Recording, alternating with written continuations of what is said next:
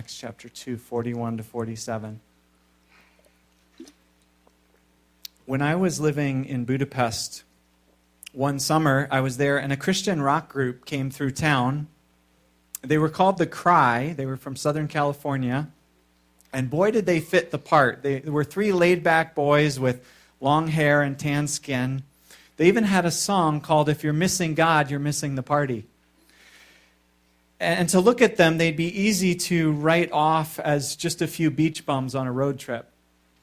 But when they opened their mouths and they talked with conviction about uh, God and, about, and with depth about the scriptures, I realized that they had substance, that they knew what they were talking about. And I've since learned that they even knew what they were talking about when they titled that song, If You're Missing God, You're Missing the Party.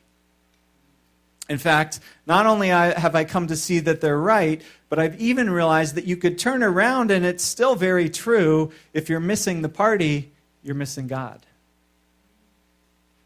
Beginning last Sunday and during the month of May, we're doing a short series on this passage in Acts 2, and we're asking two questions. First, how do we move forward as a church? After two years of COVID and all that that has meant, how do we as CBC get back to normal, or better, what is the new normal that we are stepping into? And then the second question is how do we do this? How do we move forward in light of Easter? In light of all that we celebrated two Sundays ago? How do we move forward in light of the fact that Jesus Christ, the Son of God, was put to death tasted death, experienced death, but then conquered and defeated death and entered into the eternal life, the new life on the other side. How do we move forward in light of the fact that Jesus Christ then ascended to heaven and poured out God's Spirit on all of us, infusing us with the new life, a new reality of God's power, God's love, God's presence with us to change us, to transform us, to empower us, to fill us up with God, and to make us alive like never before. What does all of that mean for us? And what does it mean for us in May of 2022 as we seek to move forward as a church after two very challenging years? Last Sunday, we began looking at this passage, this description of the so called Acts 2 church. It's an exciting picture, and it's, it's an attractive picture. In it, we see the early community of Jesus followers. We see that they were vital, they were compelling, they were vibrant, they were attractive. And my prayer is that as we focus on this community, as we get to know them better, they will give us fresh vision, fresh encouragement, fresh direction as we seek to move together forward. Last Sunday, we saw that this community of followers of Jesus were devoted, they de- were devoting themselves to four things. They devoted themselves to the apostles' teaching, to the fellowship, to the breaking of bread, and to prayers. We also saw why they were so devoted they had just experienced within the past six weeks the most amazing things. They had experienced their leader, their teacher, their king and Messiah being snatched away from them and tortured to death in the most cruel way. This had crushed them, crushed their hopes, crushed their hearts, crushed their understanding of what following Jesus had been about.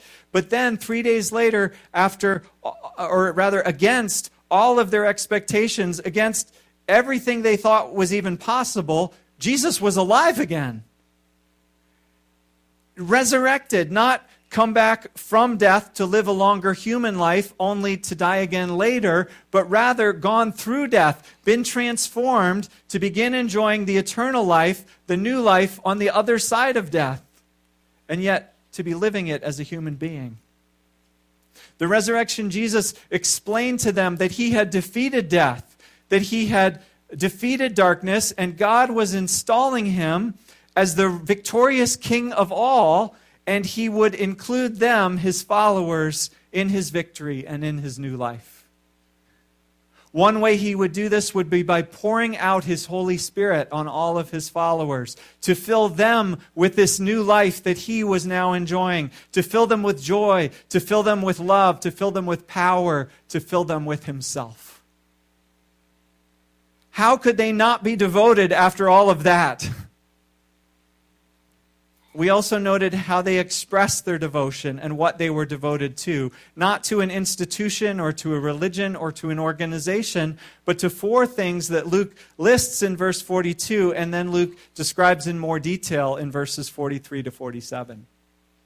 First, they devoted themselves to the apostles' teaching, the apostles' ministry, to learn more about Jesus not all of them had experienced everything Jesus had done during his earthly life, or heard or understood all that Jesus had taught. And now they wanted to know Jesus better, so they devoted themselves to the teaching of those who knew Jesus best, the apostles. Then, as Luke describes this in more detail, he says, Everyone was filled with awe at the many wonders and signs performed by the apostles. So the apostles are not just telling stories about what Jesus had done and explaining why he came. No, they are also doing the things Jesus had done. Bringing the kingdom of God like Jesus had done by setting people free from what bound them, uh, by healing those who are hurting and broken. And so now the apostles also are doing this, bringing more of heaven down to earth. And we looked at this in more detail last Sunday. Second, they devoted themselves to the Greek word is koinonia. And it means a common life or a sharing together. And as Luke describes it, we see that it means sharing their possessions, sharing their time, sharing their uh, meals, sharing life together. They're a tight knit community, a new family, unselfishly committed to one another. Then, third, they devoted themselves to the breaking of bread. We're going to jump ahead and we're going to look at in more detail at this one today. This uh, is the one that the band, The Cry, was tapping into with their song title, If You're Missing God, You're Missing the Party. Because this one is about meals, it's about eating together with gladness and with joy. And then, fourth, they devoted themselves to prayer, or literally, it's plural, the prayers. And we'll talk more about that in a few weeks. All right, step back now from all of this. What are they devoted to? Well, the Jesus party has begun, and they are devoted to being part of it learning about Jesus, being a spiritual family gathered around Jesus, sharing, doing life together, eating together, celebrating, remembering, praying to Jesus, and then inviting other people to join the party. Jesus has gone through death defeated death and darkness, and entered the life on the other side, the heavenly life, the new creation life. Jesus is bringing that future life back into the present, and through the Holy Spirit, Jesus is enabling his followers to begin to live, uh, to live and to enjoy that life now. That's what church is supposed to be. Another way to put it, as we saw last Sunday, Jesus has brought heaven down to earth. Heaven is where God is, right? Heaven is where all is as it should be. Heaven is where there's joy and celebration, no more suffering, no more brokenness, only love and wholeness and goodness. And Jesus has begun bringing heaven down to earth so that his followers can begin to enjoy that future now and to share it with others. Wow. No wonder they were devoted. How about us? Do we realize how much Jesus accomplished when he died and rose from the grave?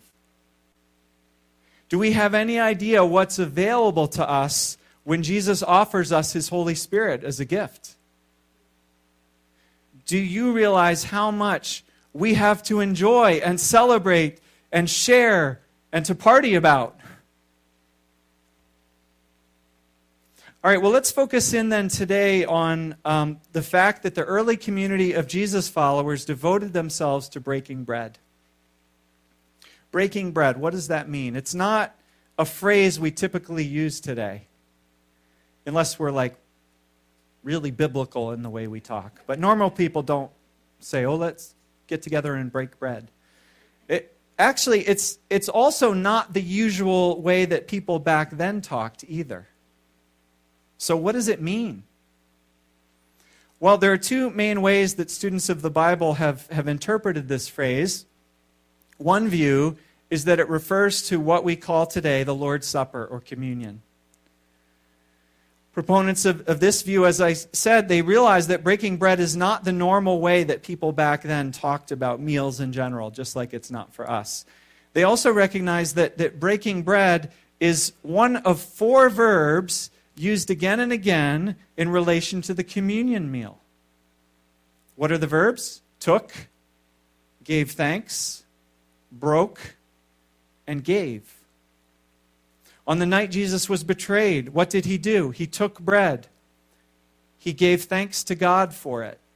He broke it, and he gave it to his disciples. Let me give you another example of these verbs from Luke's gospel. As you may know, the, the Luke who wrote the book of Acts is the same Luke who wrote the gospel of Luke. In fact, they're a two part story. Um, and at the end of the first part, at the end of Luke's gospel, when Jesus rose from the dead, Luke recounts how Jesus revealed himself to two of his followers. This is in Luke chapter 24. They're walking down the road to a town called Emmaus. And they're, as they're walking, they're joined by a third traveler who's the, recogni- the, the resurrected Jesus, but they don't know it. They don't recognize him. And they're telling this stranger about their grief and their confusion because a man named Jesus, who they thought was God's Messiah, God's promised king, has been crucified instead by the Romans. And as they walk along, this stranger starts explaining to them from the scriptures that this had to happen, that the Messiah had to be crucified. And then we read in verse 28 as they approached the village to which they were going, Jesus continued on as if he were going further. But they urged him strongly, Stay with us, for it's nearly evening. The day is almost over. Excuse me. So they went in, or he went in to stay with them. And then listen to this. When he was at the table with them, he took bread, he gave thanks, he broke it, and began to give it to them. Then their eyes were opened, and they recognized him, and he disappeared from their sight. Isn't that amazing? And again, it's the same four verbs. And these aren't the only places they show up. They also show up when Jesus feeds thousands of people with a few loaves. Through these verbs, the gospel writers are making intentional connections between the communion meal and other times when Jesus took bread and gave thanks and broke it and gave it to his followers. And one of the things we're supposed to realize through this is that Jesus is particularly present and particularly recognizable in the communion meal. So, some interpreters argue that breaking bread, this phrase here in Acts 2, is activating these memories of these other stories and sort of shorthand for communion. Other students of the Bible, on the other hand, because we have to argue about everything or see it from different points of view, right? Because we're all so diverse. They say, no, that's reading too much into it. Breaking bread just means eating together. That's all. Or mainly, that's what it is. After all, when, when Luke expands on this phrase, breaking bread, in verse 46, he describes what they're doing. He says, they broke bread in their homes, they ate together with glad and sincere hearts. They're eating together, they're having meals together. These interpreters point out that Jesus was always doing this. Especially in Luke's gospel, Jesus was continually showing up at meals and showing up at parties. We've already looked at the meal that he enjoyed in uh, Luke 24 with the two disciples from Emmaus. How about these other examples? Back in Luke 5, Jesus is at a, a big party that Matthew, the tax collector, throws. In Luke 7, He's having dinner at a Pharisee's house, and a sinful woman is weeping and pouring perfume at his feet. In Luke 10, Jesus is having dinner at the home of Mary and Martha. In Luke 11, he has dinner with another Pharisee. In Luke 14, with yet another Pharisee, where he rebuked some of the guests for picking the best seats at the table. And then in chapter 19, Jesus goes to a party at yet another tax collector's house, Zacchaeus this time. Then, of course, there's the two times that Jesus made enough bread to feed four or 5,000 people. and finally, of course, there's the meal he enjoyed just before his betrayal and his arrest. A lot of what we know about Jesus happened when he was eating meals with people, when he was going to parties. In fact, Jesus got a reputation for this, right? For being a glutton and a drunkard. For eating too much and drinking too much and for having too much fun. And doing it with the wrong people. And what did Jesus have to say about that? Well, he compared himself to a bridegroom. And he said the people he was coming for were his bride. And he said, The wedding is happening. The wedding feast has begun. We have to party and celebrate. And so it's no surprise that when we get to the book of Acts, Jesus' followers keep the party going. They continue to eat together gladly to, to celebrate. And so some interpreters say that's what Luke means when he says they devoted themselves to the breaking of bread. So, which view is correct? Does the breaking of bread refer to the communion meal? Or does it refer to enjoying meals together in general? Well, as is so often the case with these kinds of arguments, I believe the answer is yes, both. Because what those arguing back and forth often forget is that in the Bible, communion, the Lord's Supper, wasn't what we've made it today. It wasn't a solemn ceremony tacked on once a month to a worship service where we all sit in rows and we take a little sip of juice and a little bit of bread. No, in the New Testament, communion, the Lord's Supper, was usually part of a meal or part of a party. It was part of a celebration, a celebration that Jesus had come and lived among us. That Jesus had died on our behalf to take away all of our sins so that we could be forgiven. And that Jesus then rose again, conquered death, and is present with us always through his Holy Spirit, especially when we enjoy this meal together. And one day he's coming back again, we remember, to take us to be with him forever and to make all things new and all things right. We have so much to celebrate. And so, for the early believers, they couldn't eat together, they couldn't have a party without remembering Jesus and all he was and all that he'd done.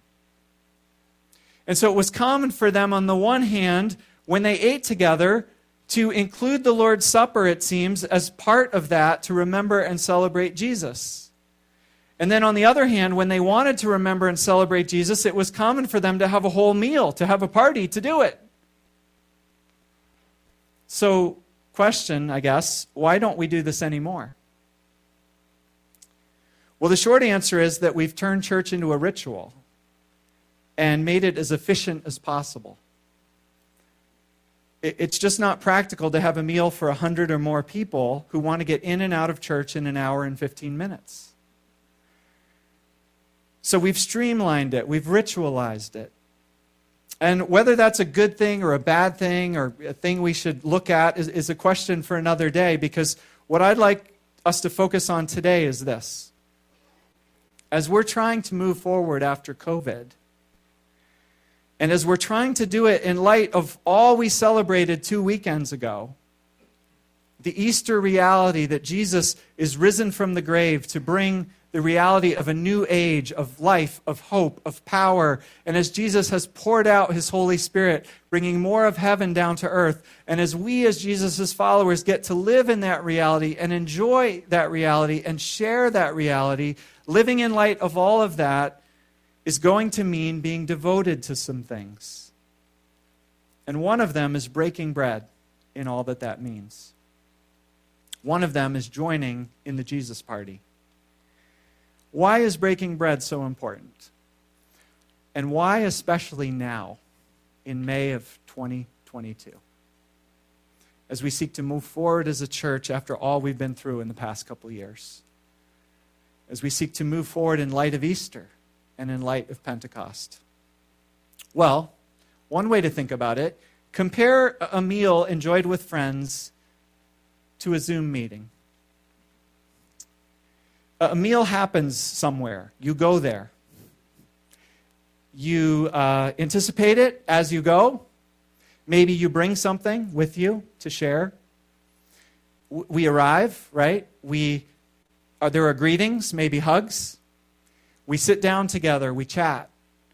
We smell the food, we comment how it looks when we sit down at the table. We pass it, we share it, we taste it, we enjoy it together, we talk. We laugh, we joke, we tell stories. Hopefully, we're relaxed. Maybe we linger. Maybe we enjoy being together. Maybe we have dessert, play a game. Maybe the kids go off and have fun on their own. Eventually, there are goodbyes. We pull ourselves apart and we go our separate ways. Compare that to a Zoom meeting. We don't go anywhere. There isn't much anticipation. We click on, our friends instantly appear. They're small, they're in a little rectangle. There's no touch, no taste, no smell, no passing or sharing, no side conversations. Maybe some jokes, maybe some stories, maybe some goodbyes. And then it's all over as quickly as it began, and we're just in front of an empty screen. And it is certainly better than nothing, right? As we've experienced these last couple years, but it is not the same as a real meal or a real party it's lacking quite a bit. And, and what Anne and I have talked about and begun to realize um, these past couple years is we've sort of gotten, um, we've sort of forgotten how good it is to be together with others. And we've gotten out of the habit of eating together with others, especially during the cold winter months where you can't go outside. And it's taking real intentionality to change those habits and to get back into some older habits. And um, I totally respect those of you who have health concerns around COVID. But for the majority of us, I'm convinced that if we're going to get back to what CBC best is, we've got to get back in the habit, we've got to redevote ourselves to eating together. That's why we did a potluck last Sunday, which we enjoyed, right? Thank you, Sue, and others, those of you who brought food. That's why the men got together for a movie and for food um, last weekend and for a fire pit and conversation. That's why two Sundays ago, some of you had others over for Easter dinner. There are a lot of ways to do this, a lot of ways to devote ourselves to breaking bread together if we're creative. You, it doesn't even have to be in our house. We don't have to cook a big meal. We could go on a picnic together with a few others. We could go out for dinner together, or for dessert, or for coffee. We could take a hike together and end it by getting ice cream or a cold drink. It could be around the fire pit in the backyard. It could be o- over pizza or burgers on the grill. There are a lot of ways to eat together. And if we're going to continue growing into what we're meant to be as a community of Jesus followers, we really need to find ways to do this together. Families, if you're currently if you currently live with your family, that's the place to start. Question, if you live with your family, do you eat a meal together each day with the TV off and the phones put away? At least most days, do you eat a meal together? It doesn't have to be dinner, it could be breakfast, whatever, depending on your schedule. But meals together are such an important time to touch base together about our days, to stay connected, Sometimes lately, our family, we don't do this regularly, I wouldn't say, at least not yet, but sometimes we'll each share a high or a low about our day. It's a chance to share who we are and what we've been going through with with, uh, to share that with one another so we're not alone in what we're going through. It's a chance to be grateful together um, and to share the joys and the good things. And it seldom feels profound in the moment, but it's building lots of little connections that add up over time to relationship, to connection, to not being alone, to knowing each other, and to being in each other's lives. For others of you, you're not really part of a family anymore. And so, for you, as for all of us, we're part of a bigger family together. And that's not just a nice religious idea, it's supposed to be a reality.